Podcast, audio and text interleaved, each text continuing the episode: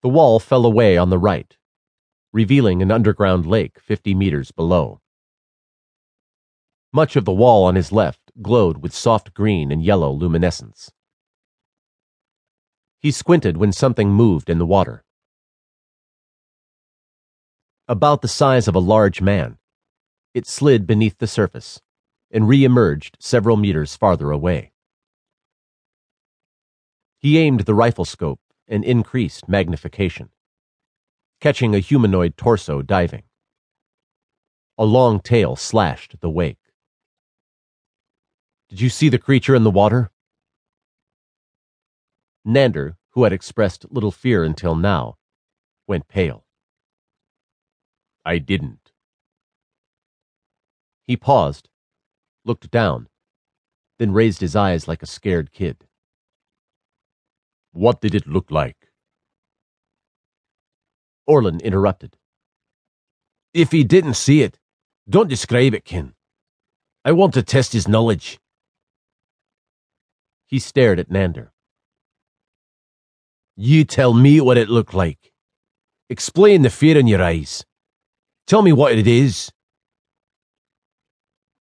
Nander avoided Orlan's confrontation. I did not see it. Kin moved closer. What were you afraid it would be? A moment passed. The creatures that destroyed our world appear as a mixture of humanoid and serpent, equally at home in water, on land, or in the void of space. And they prefer darkness. Kin faced Orlan, reading his expression. He turned around. We'll rest for a while. Tell us about this creature while we wait. It's my imagination. The Slam couldn't have found Edain. They were three systems behind us when we decoded the wormhole. He looked at Kin. I'll tell you what I know. It isn't a secret. We have fled the Slam for thousands of years. Each time we settle on a planet, they come and destroy the entire system. Real fear pained the Imperial's eyes. The Slam terrified him. Kin hadn't seen the expression since leading raw recruits in battle on Hellsbreach.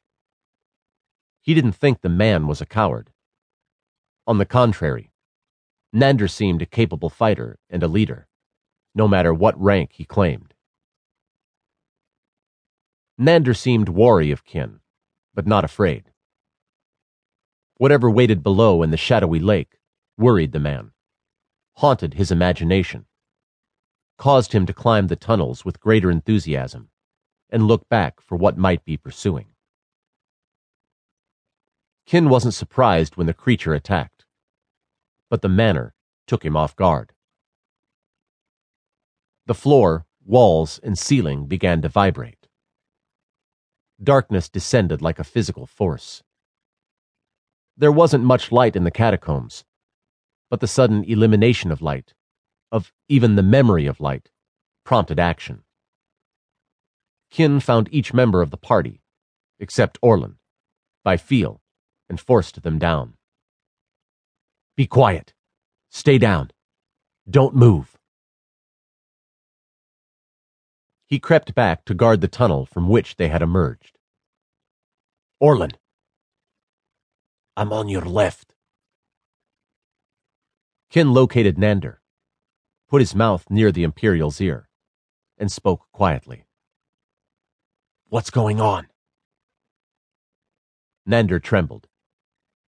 He sucked in a long, ragged breath and exhaled a whisper. We're dead. I miscalculated. Is it a Slam? How do we fight it? Kin sensed something coming.